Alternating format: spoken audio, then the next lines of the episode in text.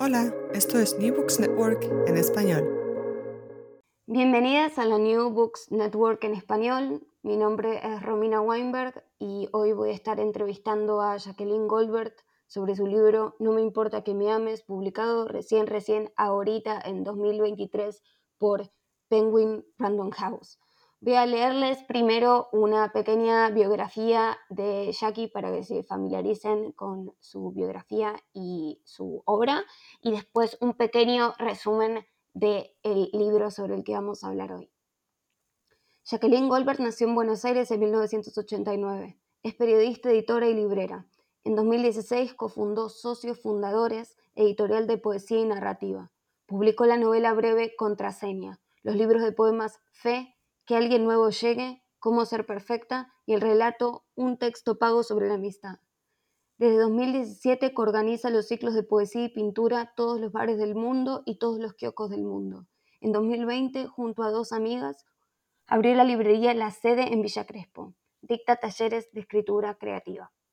Leo ahora el resumen del, de contratapa del libro que nos ocupa hoy, Jacqueline trabaja en El Cortejo, el restaurante de una familia paraguaya. Se desempeña como encargada y padece a su jefe, pero se hace amiga de Didi y tiene un romance con el rubio, el bachero, un chico muy joven, algo inexperto, que le enamora con su ingenuidad y su inteligencia poco comunes.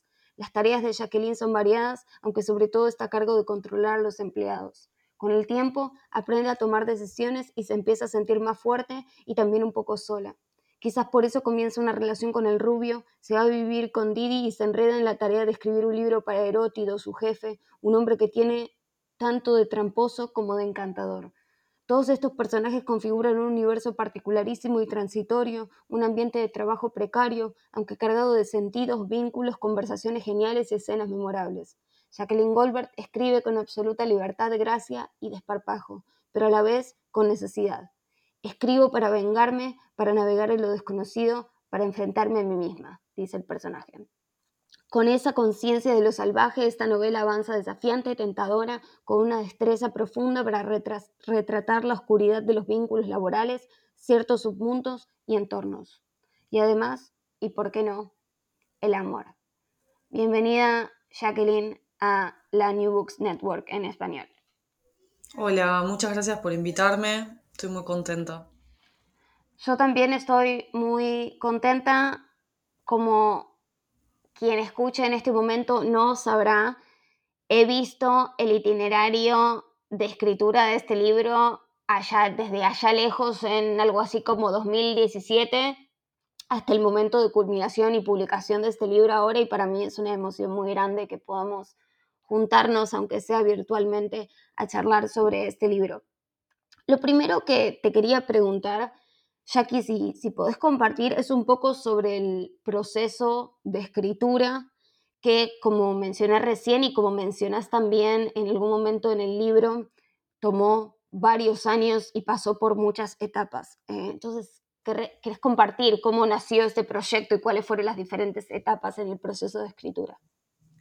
Bueno, eh, este proyecto eh, nació mientras yo estaba trabajando en, efectivamente en este restaurante, que no se llamaba así, este es el nombre virtual de ficción, y yo estaba trabajando y me di cuenta que había algo que me estaba pasando con el cuerpo, que no podía parar de registrar lo, que veía, lo que sentía, las conversaciones.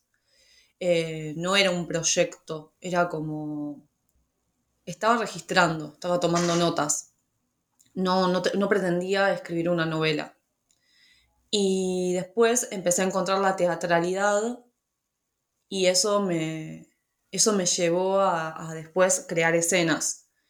Primero era como tomar nota de lo que veía, lo que escuchaba, me daba cuenta que en las conversaciones había algo muy particular de los personajes como la realidad superando a la ficción. Y, y empecé a escribir, empecé a escribir, escribía in situ. Em, y estaba haciendo taller. Disculpame que te interrumpa, ¿escribías entonces ahí cuando estabas en el restaurante? estaba escribiendo en el restaurante mientras fichaba mesas. A veces abría como un archivo y me ponía a registrar las conversaciones que escuchaba. Eh, o incluso empecé, en un momento ya empecé a escribir eh, escenas. Pero eso cuando ya iba tres meses de registrar conversaciones. Bueno, escribí la mitad. Bueno, después empezó a tomar forma porque lo empecé a llevar a un taller de poesía que yo estaba haciendo eh, de Cecilia Pavón, que es mi profesora. Y me dijeron, claro, está buenísimo. Todos me decían, ay, está buenísimo. Yo no terminaba de entender qué es lo que los atrapaba tanto. De todas formas, escribí cuatro capítulos y escribí la historia de vida de uno de los protagonistas. Porque, eh, como sucede en la novela, el, protagonista de la novela eh, me, pide que quería escribir su historia de vida y como sabía que yo había estudiado periodismo, eh, él quería registrar su vida. Y es un trabajo que yo ya venía haciendo. yo ya estaba escribiendo la historia de vida de, de ciertas personas que me... que lo estaba haciendo como trabajo. O sea, ya venía escribiendo la historia de vida de una sobreviviente del holocausto. Entonces era un trabajo que a mí me gustaba mucho, que es eh, la historia de vida de, de, las personas, escribir como sus biografías o sus recorridos o sus perfiles. Pero mm, él me lo pidió de una manera muy inesperada eh, y yo la acepté. Y entonces, bueno, nada, la realidad se empezó a mezclar con la ficción y me di cuenta también que ahí había mucha teatralidad eh, de un personaje escribiendo la historia de vida de su jefe mientras está trabajando y después de, eso cortar a tener que lavar los platos, como que dije, wow, toda esta mezcla de materiales, de, de capas, acá sucede algo. Y bueno, y lo empecé a registrar, lo llevé a taller de escritura y, lo, y después lo empecé a compartir con amigos. Y en un momento, creo que en 2019, no pude continuar escribiéndola. Tuve como, como un quiebre ahí en donde yo no pude eh, escribir más. Y, y en 2020 2021 eh, me junté con otro poeta que se llama Manuel Alemián, que también trabaja mucho esto de la autoficción inspirada por una novelita que tiene él, que se llama La Intemperie, y, empezamos a trabajar de la, mitad, eh, de la mitad del libro en adelante. En la novela el, tiempo es de 2017 a 2019, 2018, eh, y, pero yo real como escritora la terminé de escribir en 2022, a finales de 2022, ya tratando de reconstruir las escenas ¿no? Como ya no con mi cuerpo in situ en el, trabajo, como registrando, más bien reconstruyendo. Buenísimo. Em, ¿y, cómo, ¿Y cómo fue después el proceso de edición de esto? Lo que está, creo, buenísimo es que de alguna manera tu proceso y también la manera en la que revelas los propios detalles del proceso dentro o dentro de la novela, pero también en el paratexto, en los textos que la rodean, o que la componen, depende cómo los entendamos. Tu manera de compartir esto me parece que desmistifica de manera muy fértil la ilusión de inmediatez entre experiencia personal y escritura basada en esa experiencia, al mismo tiempo este trenzado de estar escribiendo en el momento en que las cosas están pasando, pero también todo, esta, todo este trabajo, ¿no? Este trabajo tan largo y tan multifacético y versátil para el que por el que pasaste y al que le pusiste el cuerpo. Y quería saber cómo fue pasar de este tipo de interacciones con tu propia escritura a cómo fue el trabajo con Penguin en cuanto a la edición, ¿no? Porque es un, marco muy diferente. Bueno, em, tuve un momento, como, recién decía, tuve un momento de escribir in situ eh, mientras me estaba sucediendo, pero también de entendiendo que era un personaje, porque estaba estaba colocada, yo como mientras escribía entendía que había una, distancia de lo que me estaba pasando, porque en realidad lo que me estaba pasando a mí era como entre emocionante, a mí como escritora era emocionante y también estaba sufriendo mucho, pero mi, mi narradora se lo estaba tomando de una manera muy curiosa y muy divertida y de descubrir un mundo. Entonces eh, empecé a escribir ahí y después, en 2020, me postulé con la mitad de la novela, que era hasta que, hasta que conté que llegué hasta la mitad, no sé, tenía cinco o seis capítulos, llegué hasta la mitad de la novela y la postulé a un concurso en Chile y quedó seleccionada para ser publicada, pero tenía la mitad de la novela, entonces yo tuve unas reuniones con los editores y me dijeron, bueno, hay que terminarla. Y bueno, y con esos editores no funcionó mucho el trabajo. Yo creo que no entendieron el trabajo que yo quería hacer o que estaba haciendo. Entonces dejamos, abandonamos como el proceso de, corrección, después de insistir bastante también. Intentamos, me leyeron, no me comprendían, eh, yo no los comprendía, así que la solté. Y ahí me di cuenta que yo necesitaba terminarla para que alguien la lea, para que alguien la quiera publicar. Entonces, bueno, ahí me empecé a juntar con este, con este poeta que se llama Manuel Alemián, que es un poeta muy increíble, de los noventas de Argentina. Y él me dijo, simplemente nos juntamos en el Varela Varelita, que es un bar mítico de acá, y él me dijo, le digo, me dice, bueno, muy buena la novela, hasta donde me mandaste, ahora tenés que terminarla. Yo le digo, bueno, pero ¿cómo hago para terminarla? Me dice, la tenés que escribir. Y ahí también entendí el oficio. Entendí un poco el oficio, porque yo decía, no entiendo cómo hacer para que los personajes... Me dijo, claro, es que la tenés que escribir. Y a mí me... Era tan simple que alguien me dijera que yo la tenía que escribir y yo no entendía que la tenía que escribir. Yo estaba, se ve que yo estaba queriendo volver a sentir eso de escribir mientras vivía, pero yo ahora tenía que escribir sin estar viviéndolo. Eh, y para mí eso fue un re desafío porque yo no creía como escritora que tenía esa, esa potencia de poder reconstruir. Y ahí se me abrió todo un mundo.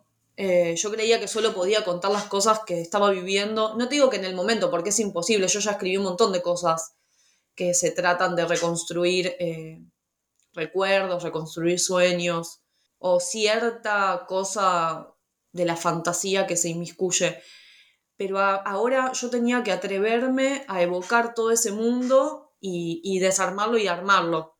Y bueno, después de esa reunión, que fue tan simple que para mí fue reveladora, me senté y la terminé. La terminé en una semana. Y yo le dije, bueno, pero tal vez esto, Manuel, me puede llegar a llevar meses, años. Y me dijo, no, esto te va a llevar una semana, estoy seguro. Y en una semana la terminé. Eh, y bueno, acá también me doy cuenta que es muy importante siempre trabajar con otros y con otras. Eh, como hay un momento re íntimo de la escritura, porque yo he estado sola como por la noche, sintiéndome recopada y también medio desesperada por cómo, cómo hacer para continuar. Eh, pero también trabajar con otras personas a mí me parece como clave. Y bueno, y después de, eso la terminé en una semana y le escribí a Maga Chevarne, que también es una narradora y poeta de, Argentina. Em, y ella me entendió, no sé, entendió la novela, se copó con el mundo, es una persona que está como muy eh, al tanto de sus contemporáneas, ella también escribe, entonces em, es una persona que entendió como el registro, entendió mis intenciones, entre comillas, como escritora, entendió el mundo que yo quería retratar. Eh, y le encantó la novela y empezamos a... Y tuvimos, nos vimos una vez presencial en un barcito también, que se llama Conde. Y después eh, empezamos a trabajarla de manera, de manera remota. Ella me mandaba comentarios y yo estaba como tan entusiasmada que los respondía a todos casi en el momento porque nada, tenía, mucha, tenía muchas ganas de que eso, cerrar ese proyecto también, ¿no? Para poder verla materializada. Para mí era una ilusión.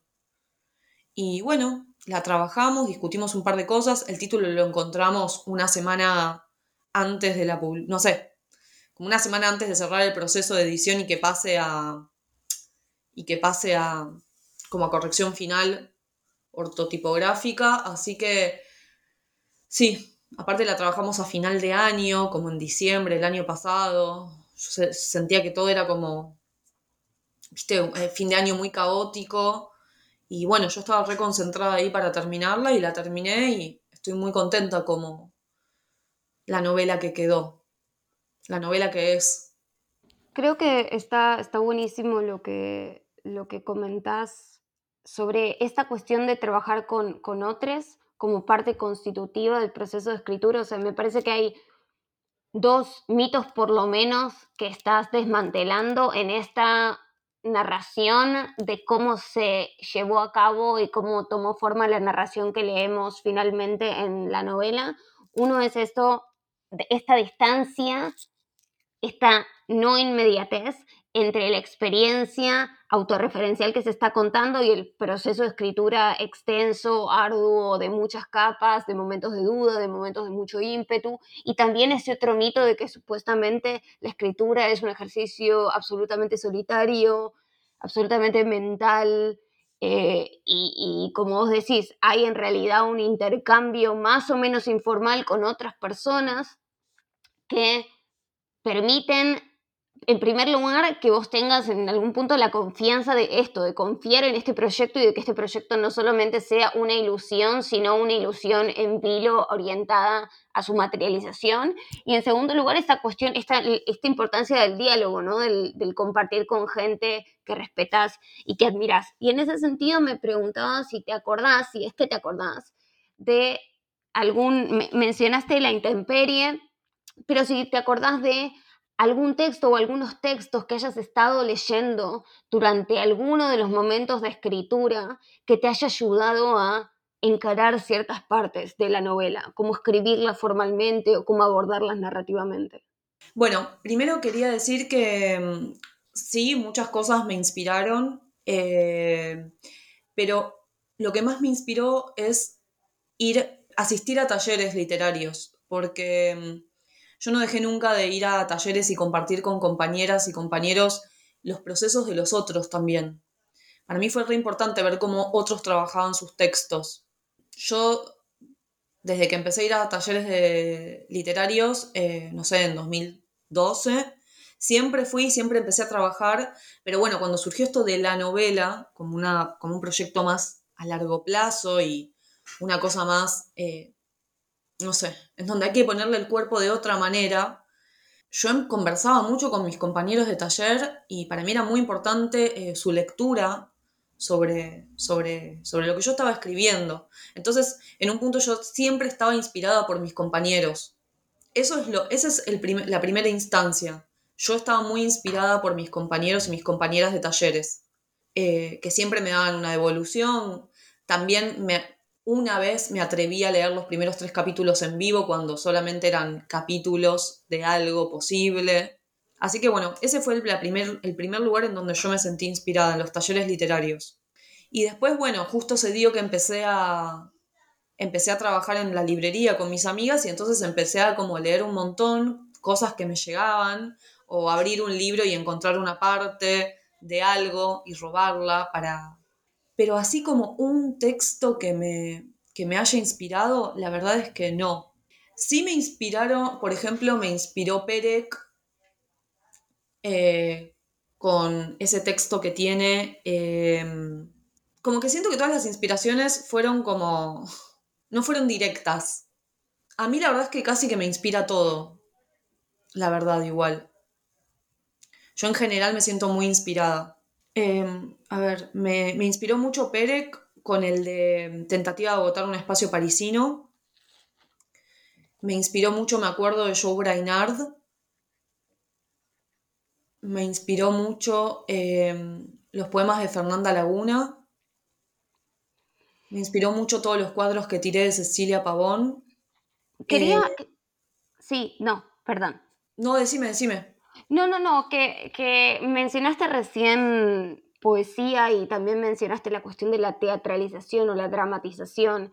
Y teniendo experiencia vos como poeta y también como, como actriz, quería saber si estas prácticas de, escritura, de poesía y también la práctica teatral misma y el conocimiento que tenés sobre eso, cómo impactan en tu aproximación a lo que es una novela, ¿no? Porque esta novela es preponderantemente una novela en prosa, pero que también toma bastantes riesgos formales y, se mete con estructuras no convencionales tanto dentro de la prosa como la incorporación de, poesía mismo, poesía eh, eh, dentro del cuerpo mismo de la novela. Entonces quería preguntarte quizás cómo, cómo esas prácticas interactuaron entre sí o interactúan entre sí cuando estás encarando un proyecto de escritura.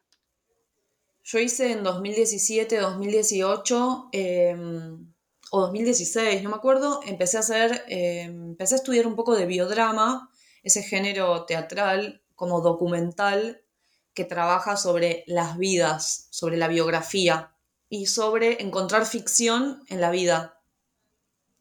Y bueno, eso también fue como una práctica, eh, y también no solo como desde la teoría, sino salir a la calle y buscar ficción, eh, escuchar cómo reconstruye alguien su vida en escena. Y bueno, soy, soy alguien que me considero que voy bastante al teatro y lo hago porque me interesa y porque amo lo, lo en vivo.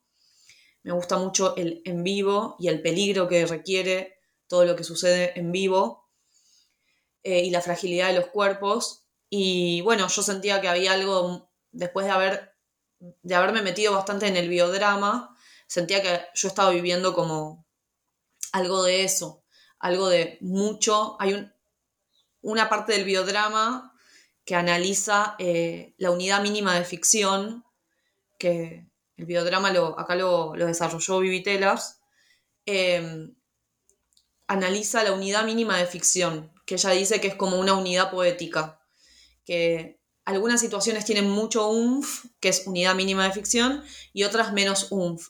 Y yo sentía que mm, lo que yo estaba viviendo tenía mucho umf, tenía mucha unidad mínima de ficción. Em, y me parecía que era muy teatral todo lo que yo estaba viviendo, lo veía como actores, a mis compañeros, yo misma me veía como protagonista. Eh, entonces sí, algo de lo teatral que me atravesó mucho para después poder crear estas, estas escenas y verlas como escenas. Y también algo que es que no terminarme la de creer que lo que estaba pasando era único en el mundo. No sé, era un relato, como que yo construí un relato de eso que pasaba y dejé afuera millones de cosas, obviamente, ¿no?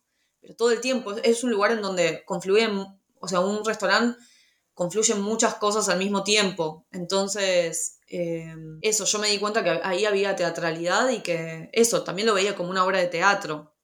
Y algo más me preguntaste. Sí, te pregunté por, por eh, quizás podemos hablar de la poesía en relación con, no solamente con tu práctica de escritura en prosa, que, que cuya relación con la práctica de escritura poética me interesa, pero también con las decisiones formales, cómo decidiste incorporar ciertas, estructuras que no son convencionales de una novela en prosa dentro de este, este monstruo novelesco. Bueno, porque mm, en un momento yo llegué hasta la mitad de la novela de, relatarla, o sea, de narrarla, y me di cuenta que necesitaba acelerar la historia porque yo como escritora estaba cansando a mi narradora y estaba cansando a los actores de la novela. Entonces dije, bueno, los tengo que acelerar, aunque ya estén cansados. Creo que estaban yo me estaba aburriendo ya. Entonces dije, bueno, me tengo que volver a, tengo que volver a encontrar el goce en la escritura de alguna manera. Y a mí me, eh, gusta mucho, entre comillas, lo disruptivo, como, no sé, el absurdo. Y bueno, y empecé como a, romper todo en un punto. Empecé a romper las escenas, empecé a romper la lógica, como, bueno, empecé a generar como cierta no linealidad eh, en los discursos, como bueno, diálogos, una carta, un poema. Empecé a usar esos recursos para, poder empezar a contar de otra manera. También sentía que había ciertas escenas clásicas como eh, la situación de, de sexo entre dos personas o despedirte de otra persona y decirle que la vas a abandonar, que son lugares muy comunes, o sea, que bueno, que quise reinventarlos desde ahí. Sin, sin mucha pretensión, ¿eh? sino más bien para poder divertirme y entrar ahí de una manera animada. Y bueno, y dejé entrar el teatro, viste que hay algo medio teatral en los diálogos, en, los de la mitad de, la mitad en adelante, dejé entrar mi amor por el teatro y mi, gusto por el teatro, eh, dejé entrar la poesía, dejé entrar bueno, esa, esa, esa, eso que me estás diciendo, dejé entrar eso. Que, que al principio es más, más lineal, es una historia que narrada, más clásico si se quiere. Y después empecé a, a, a descomponerla. Primero la compuse y luego la descompuse en un punto. Sí, totalmente. O, o la recompusiste, ¿no? La, o, o, hubo instancias de, de, mayor, de mayor distancia que también te dieron la oportunidad de abordar la cuestión con mayor, como darle más aire, darle más respiración y darle una forma un poco, tomarte esa licencia poética de jugar con otras formas también. Y me parece que algo muy generoso que tiene el libro, y te lo digo a vos, pero también lo digo a quienes estén escuchando esto y estén interesados en leerlo, hay algo muy generoso en esta estructura de primero inmiscuirnos, introducirnos en este mundo que es altamente complejo, estos personajes que son altamente complejos también, introducirnos de una manera que formalmente, sí, desde el punto de, desde el punto de vista del contenido, digamos, es altamente contraintuitivo lo que pasa desde el punto de vista formal, estamos siendo cobijados por una narrativa, por una forma que conocemos. Y una vez que nos sentimos un poco más cómodos en la manera en la que ese mundo funciona, entran estos momentos de mayor disrupción que además generan alrededor de, ellos un montón de, de, manejos interesantes de la intriga, ¿no? Estoy pensando, por ejemplo, en el capítulo mismo en el que aparece la frase del título, que no sabemos bien cuál es la voz, quién está diciendo lo que está diciendo, de dónde sale y, la manera en la que esos, esa manera más económica o más, más em, poco heterodoxa de relacionarte con el lenguaje y con la parte formal también genera estos espacios oscuros de oscuridad, de manejo de la intriga y de creación de cierto suspenso.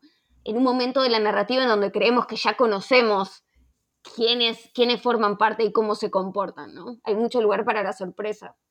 Está bueno eso.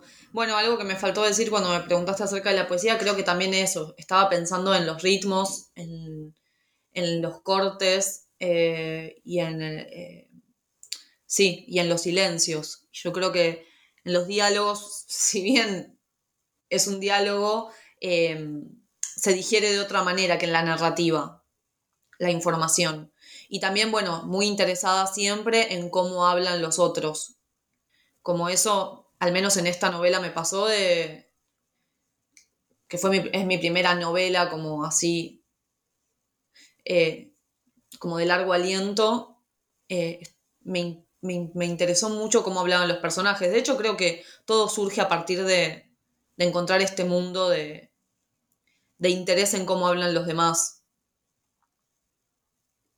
Y, en cuanto a eso, en, cuanto a ese interés en cómo hablan los demás y también teniendo en cuenta tu experiencia con biodrama, tu poesía que a veces también es bien autorreferencial y la autorreferencialidad ostensible de esta novela en particular, me preguntaba cómo es tu relación no solo con la atención y con la recuperación o el registro de las voces de otros, sino también por preguntas quizás éticas o políticas que te hiciste mientras estabas escribiendo esta novela con respecto a cómo preservar o cómo respetar esas, esas voces. Sí, Sí, eso es algo que todavía ni siquiera lo tengo muy resuelto y fue algo que me empezó a surgir a, mitad de la novela o cuando, o cuando en realidad ya me di cuenta que yo iba a publicar esto.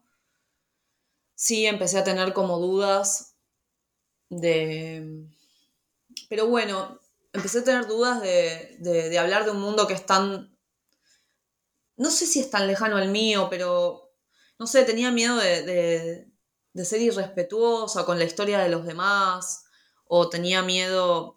Pero bueno, viste, en la, en la, hay que jugársela, en la escritura hay que jugársela. Eh, y yo, al menos, lo digo como escritora, traté de, de, respetar a los otros.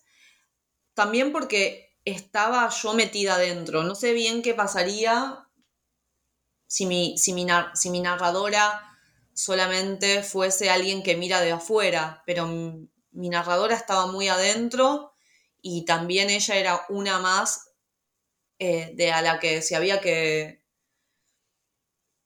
que, O sea, estaba siendo tan juzgada como los demás en todo caso. Em, o sea, traté de abrir a todos los personajes, no solo a lesotres. Como que traté de abrir a todos los personajes al medio. Em, y no sé, confío en que lo hice con respeto, cariño y con también con mucho, mucho interés y sí. sí, creo No, decime.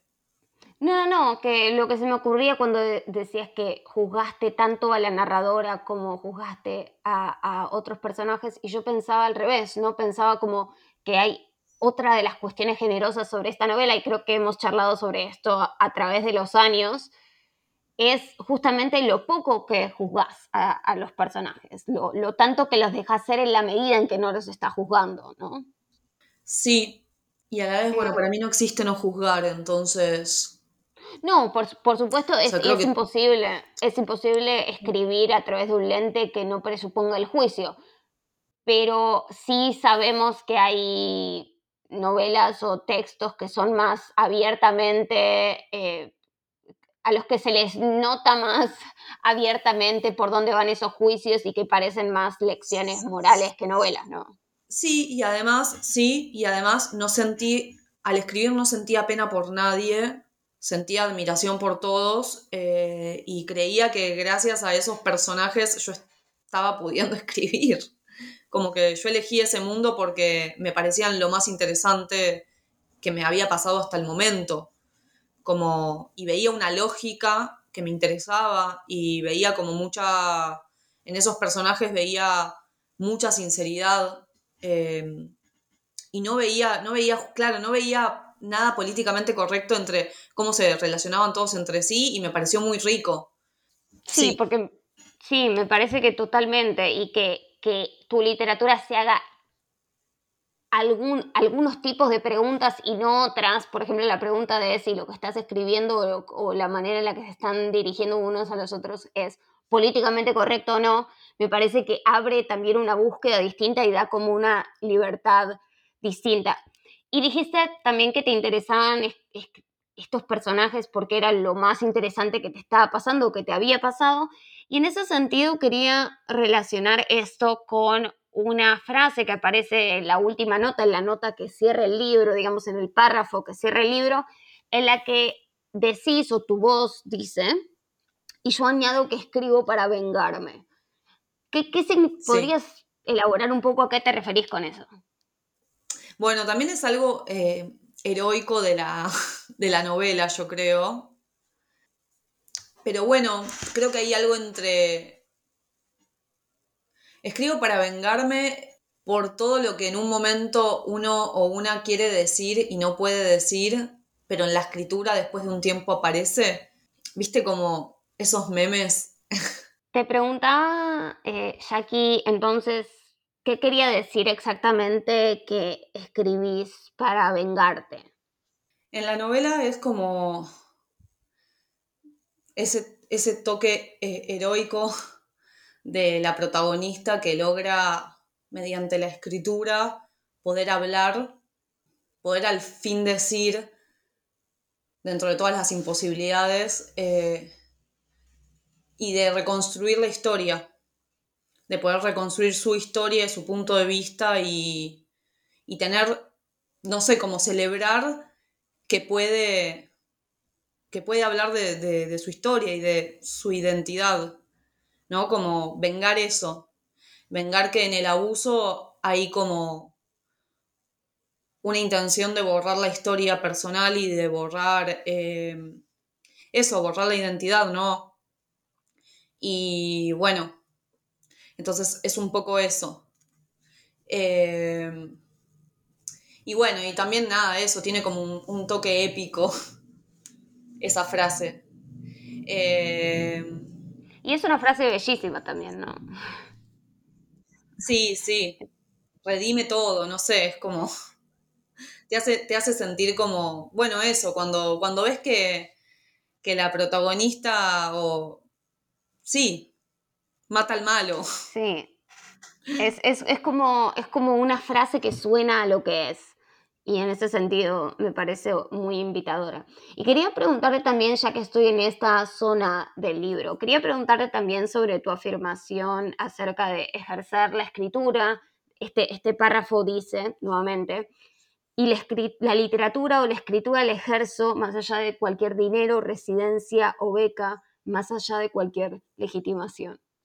Y quería preguntarte sobre la tensión que hay a veces, me parece a mí, en el, en el oficio de la escritura entre esta cuestión de querer escribir por querer escribir, porque escribir tiene, cumple propósitos, pero además, como mencionaste antes, es, puede ser una experiencia muy placentera o muy intrigante o muy intensa, que vale la pena hacer con prescindencia de la consecuencia que, que ocurra después de haber escrito X o Y texto, pero al mismo tiempo me preguntaba sobre esta tensión entre la escritura por la escritura y la importancia que a veces la legitimación tiene, saber que uno tiene lectores, la importancia que eso puede tener en abandonar o recuperar un proyecto de escritura, porque en un momento dijiste en esta entrevista, cuando yo ya sabía que lo iba a publicar, y eso presupone que vos ya sabías que tenías oportunidades de publicarlo, ¿no?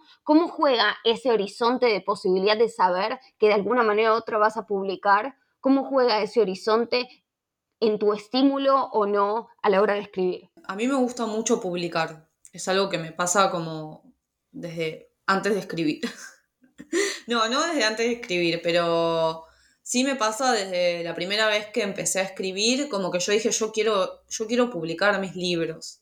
No sé si desde como una idea o también es algo que me pasa eh, y, lo, y, lo, y lo banco y lo hago valer porque a mí me interesa que me lean otros. Aunque a veces no me guste para nada lo que estoy escribiendo o me parezca como que es algo muy confesional, que es, no sé, me, gusta que los, comunicarme, o sea, como que a mí me gusta mucho eh, hablar y comunicarme, y esto ya es más íntimo, pero bueno, yo estoy todo el tiempo eh, charlando y chateando y mandándome mensajes y mandándome mails con las personas. Es como que no concibo esa cosa de aislarme y no hablar que siempre es como un ideal en mi cabeza, ¿no? Como que siempre digo, ay, sí, ser una anacoreta y irme a vivir a un lugar y no tener comunicación. Siempre tiendo a pensar que eso es algo, un ideal. Pero lo que me pasa después a mí, que después yo siempre lo uso en pos de la escritura, es que a mí me encanta hablar con las personas. Me encanta que las personas me cuenten en qué andan, qué están haciendo, cómo se sienten. Eh, qué están viendo en el momento en el que me están mandando un mensaje. Eh, y así concibo la escritura. La escritura más situada, ¿no? Como la literatura situada. Me interesa como una persona que está caminando por la calle y me cuenta los carteles que está mirando. Y, poder hacer poesía de eso. O sea, que sería como cómo ven los demás el mundo y cómo sienten sus, sus emociones los demás eh, y encontrar puntos de, puntos de conexión con, con, otras y otros. Después, lo que me preguntaste sobre cómo cambia saber que vas a ser publicado o no. Yo no, cuando empecé a escribir esto, no sabía, no pensaba en que me publicaran, aunque es un, aunque siempre es como un deseo adentro mío, cuando yo lo estaba escribiendo, estaba escribiendo. Estaba muy concentrada en tomar nota, en prestar atención, trataba de, lo llevaba a talleres, pero no hablaba con, otras personas fuera del taller, estoy escribiendo una novela, nada más alejado. De hecho, ni siquiera creía que era una novela. Yo sabía que estaba viviendo unas, como ya dije, estaba viviendo en un mundo que nunca había vivido y estaba súper eh, enriqueciéndome por las historias de los demás. Cuando ya empecé a ser más consciente que lo iba a publicar, eh, también creo que lo mandé al concurso de Chile porque yo necesitaba una motivación para seguir escribiéndolo. Así que ahí me contradigo un poco con lo que digo. Yo escribo más allá. Obviamente que estaba escribiendo millones de cosas en paralelo, aunque sean notas mías. Hoy me siento bien. La pandemia me está pegando más o menos. Eh, no dejaba de escribir.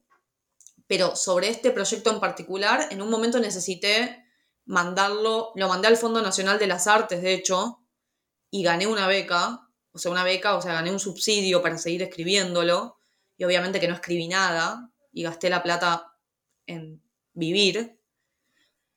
Pero bueno, eso es, es más bien, eso que escribo, estoy de acuerdo con lo que, con lo que escribo, no necesito como eh, mucho reconocimiento ni reconocimiento para escribir. Obviamente que después que te reconozcan eh, en el sentido de que te legitimen o te avalen o te lean compañeras y compañeros que están coetáneos, eh, siempre es súper bienvenido y, y reimpulsa también a que te lean otras y otros, obviamente.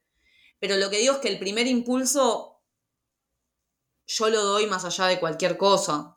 Yo empecé a registrar lo que estaba viviendo, no simplemente como para desahogarme, porque me parecía que había un mundo enriquecedor para, para retratar y también porque no podía no hacerlo.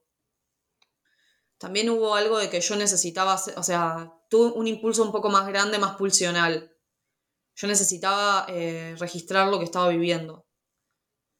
En ese punto digo que, estaba como muy influenciada por Perec, porque como esa cosa de sentarse en una plaza y ponerse a escribir lo que ve, y los colectivos que le pasan por enfrente, y, y los carteles, y el sonido, es como que a mí siempre me gustó registrar. Eh, pero obviamente que siempre que te reconozcan y que te den una beca, bienvenido. Lo que digo es que yo no es que necesito que me den una beca para escribir, yo voy a escribir igual. Porque porque lo voy a hacer porque mi, primer, mi primera, mi primer, mi primer disparador hacia la escritura no fue creer que yo iba a ganar una beca escribiendo, era para comunicarme, para hablar. Sí, creo que, ahí también hay un nudo interesante en relación, con tu, en relación con tu relación con la escritura, pero creo que comunica más allá de la experiencia meramente personal que es esta tensión entre confusa, ¿no? Que a veces uno no, sabe bien cómo definirla entre lo que parece ser deseo y lo que parece ser necesidad.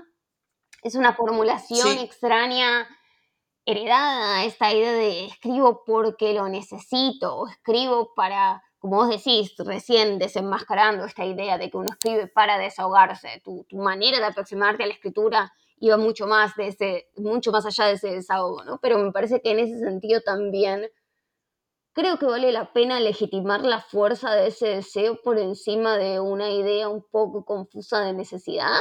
Pero bueno, ahí va, va mi, mi provocación al respecto y la dejo ahí como, como volando. Pero quería preguntarte, no, perdón, estabas diciendo. No, quería decir algo más que es que, bueno, que yo hace, no sé, hace un tiempo, hace, por ejemplo, no sé, hace siete años, que vengo haciendo obra, por así decirlo, con el mundo del trabajo, con el mundo de, la historia personal y, las vidas eh, atravesadas por, por el trabajo y por la vivienda, por la falta de vivienda y por ser de clase trabajadora.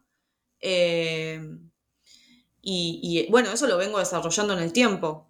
O sea, no es casualidad que de todos los trabajos que tuve, eh, de todos dejé registro. De todos hay registro. Y cuando no hice el registro yo, lo hicieron otros.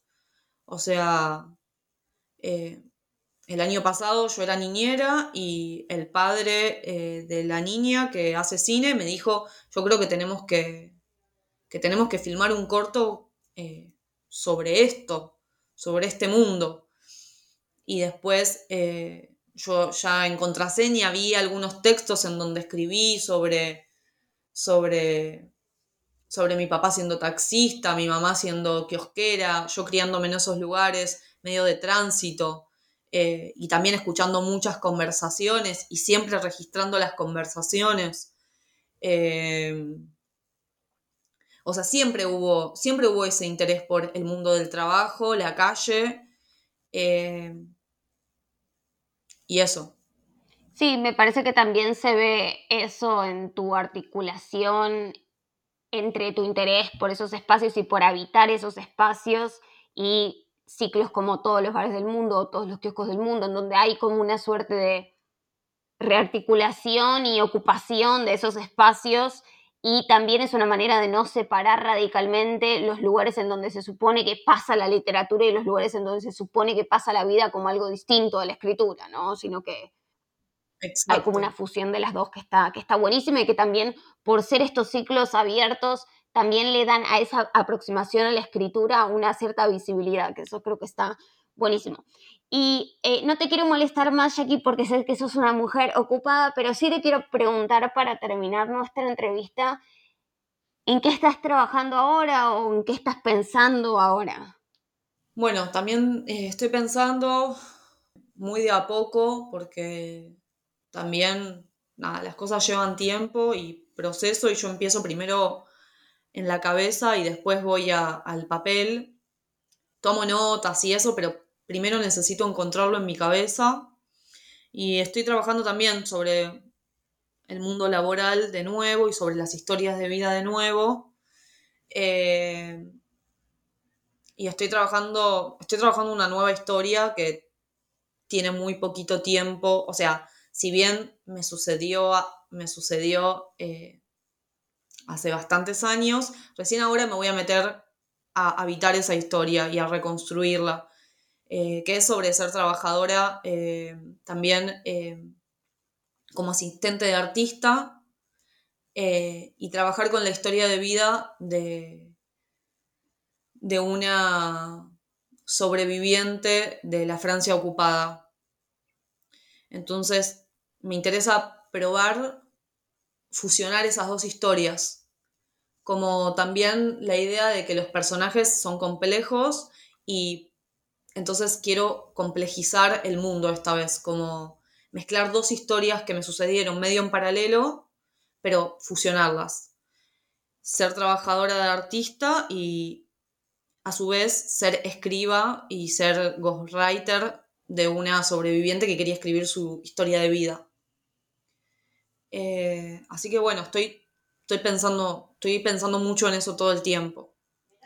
Y a su vez eh, también eh, estoy trabajando, que eso lo tengo como abierto todavía, en un corto que estoy haciendo con mi amiga, que es cineasta, que se llama Martina Juncadela, que también es actriz, como una biopic, pero ficcionalizada, de la poeta Cecilia Pavón. Lo empezamos en 2017 también eso, la empezamos a filmar, empezamos a tomar nota, la mezclamos con poemas, Em, y también creamos como historias dentro de la historia, pero es algo que todavía está abierto. Porque bueno, es difícil trabajar con la vida de los demás y meterse ahí. Sí, entiendo completamente y, y bueno, la próxima vez que te invitemos quizás a la New Books Network será una fusión, una conversación fusionada también entre el teatro, el cine, la poesía, la narrativa y todo lo que está en el medio de eso, en ese barro que es el lenguaje o los lenguajes. Jackie, muchas gracias por haber aceptado esta entrevista y esperamos volver a entrevistarte pronto. Muchas gracias, me encantó hablar con vos, Rom.